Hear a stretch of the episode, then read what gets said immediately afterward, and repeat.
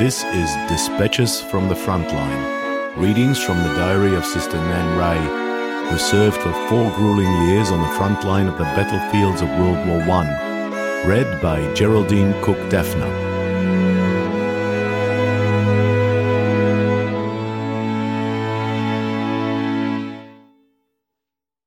1917, September the 11th.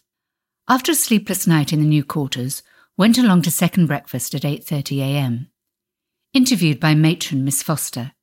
Packed up kit again and made temporary move to number 36 Casualty Clearing Station, quite close by. Attached to Colonel Cook from number 55 as theatre assistant.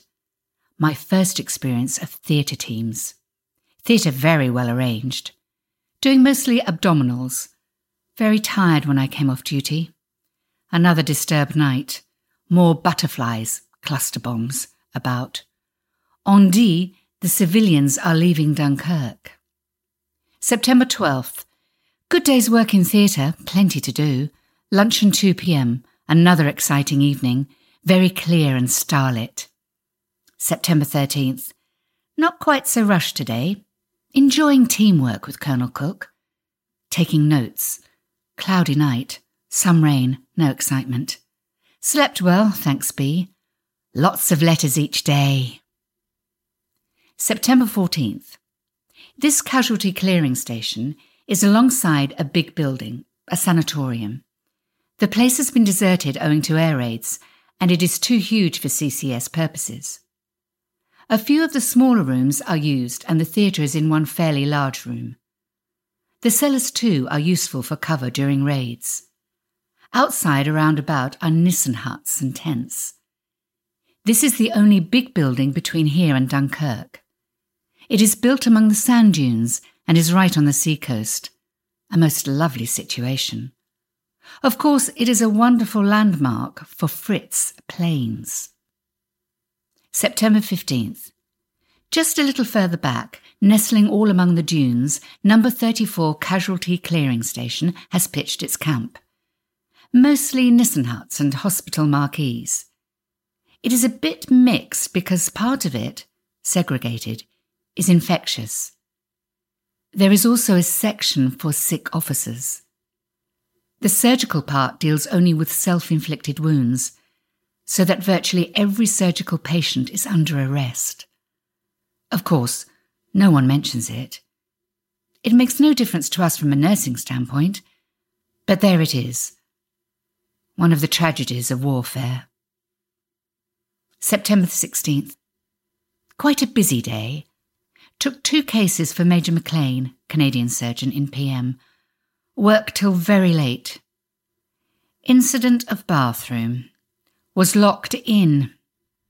Quiet night. September 17th, left number 36 and returned to number 34 to take charge of theatre there. Six sisters in this unit.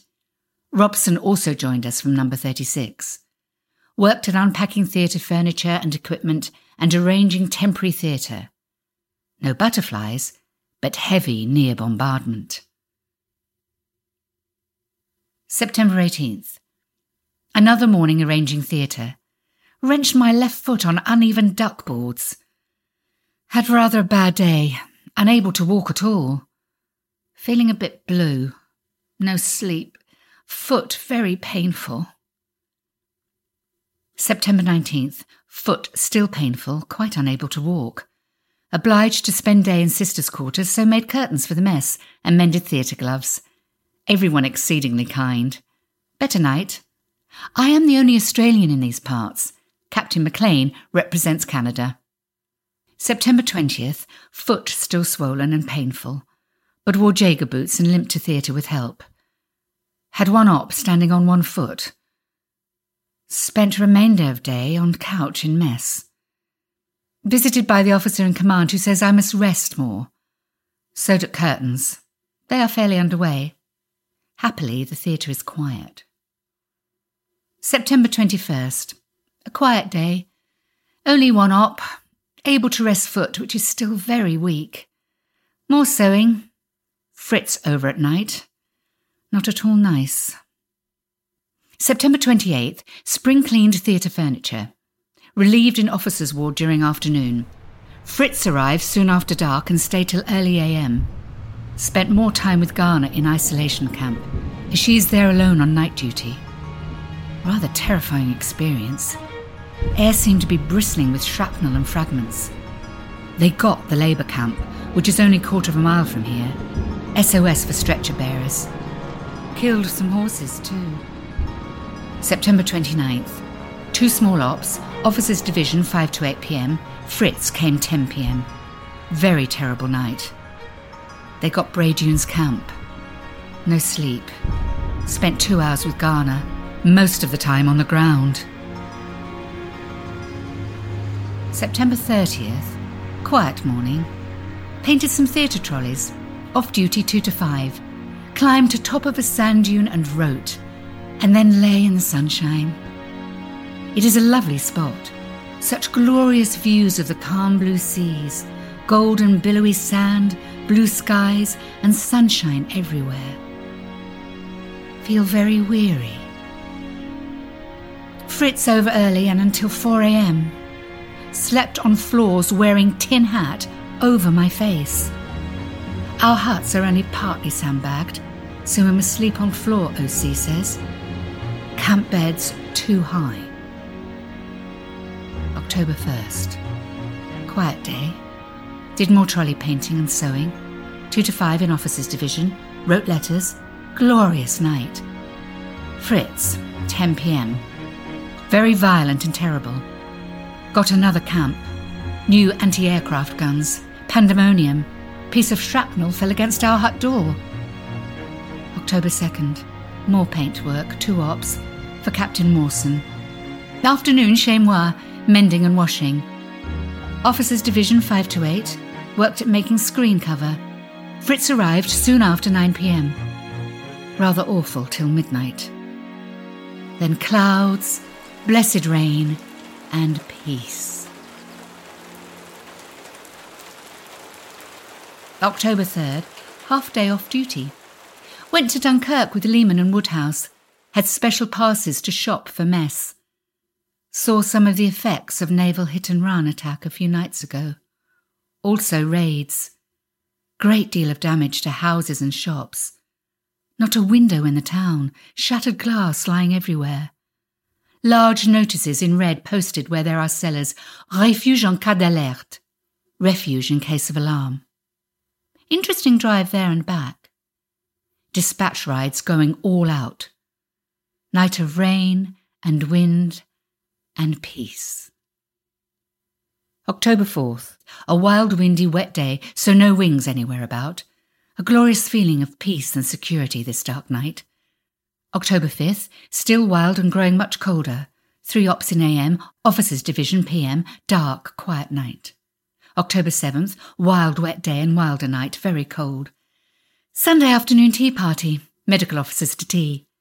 October 10th, three ops in AM, went for a walk along plage after luncheon, very cold, officers division in PM. October 11th, emergency at 9:45 a.m. Bad SIW, self-inflicted wound on knee. Will lose his leg, poor lad. Later, walk to lovely Bray Dunes. October 14th, a glorious clear day.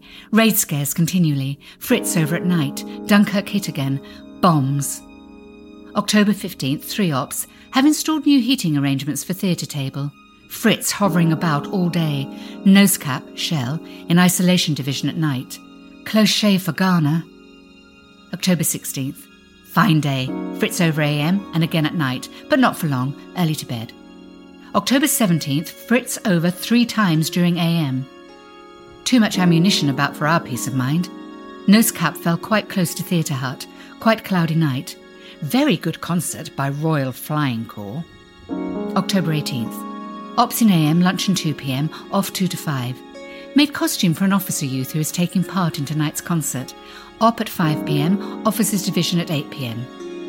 When Fritz came over, we were showered with fragments. 8:30 p.m. Most excellent concert in one of our huts given by Royal Lancashire Fusiliers. Sudden attack on Dunkirk at midnight. Bombs or shells.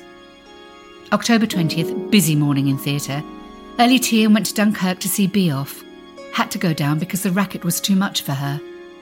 Back just 10 minutes before raid started. Fritz busy till 10 pm. Stray bomb or shell at 1 am that made us sit up and take notice.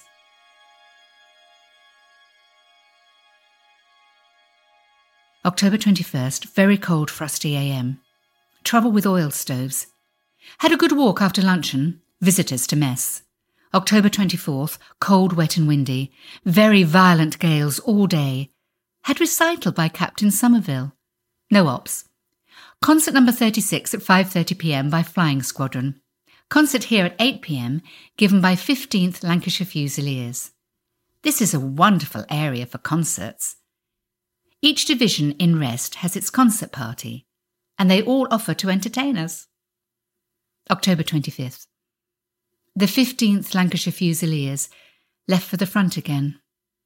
Cameron Highlanders arrived to rest. Wild cold day, clear evening. Fritz again, Dunkirk and Malo. 36 killed in cellar by bombs that crashed through. Barrage very heavy. Naval guns join in.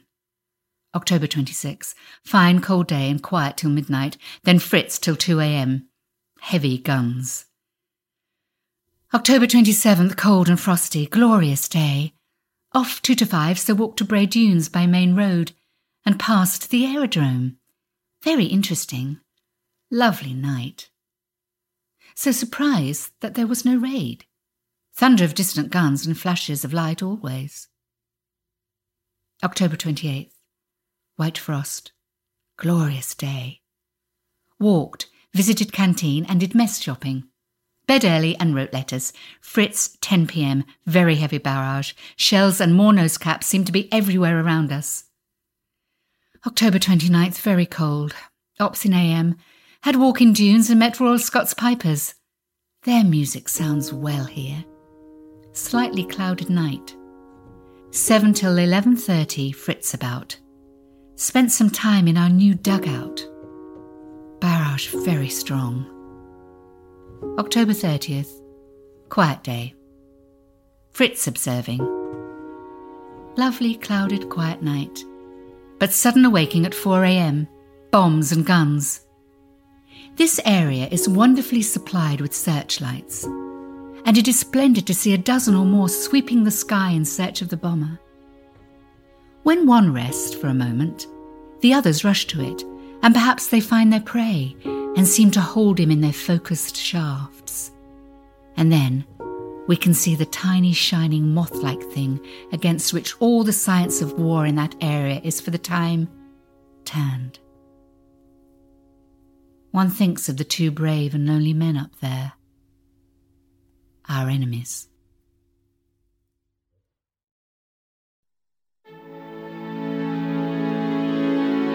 Thank you for listening to Dispatches from the Frontline. This project was directed by Naomi Edwards, read by Geraldine Cook Dafner. Original music and sound design by Zoltan Fecso, with producing support from Tristan Meecham and voice editing by Alex Dafner. The creative team gratefully acknowledges the support of the Victorian Government through the Community Support Fund and Public Record Office Victoria and Creative Victoria with Regional Arts Victoria through the Sustaining Creative Workers initiative supported by all the Queen's Men. We would like to thank the Selman family and in particular Meg Selman for allowing us to use Nan Reay's diary.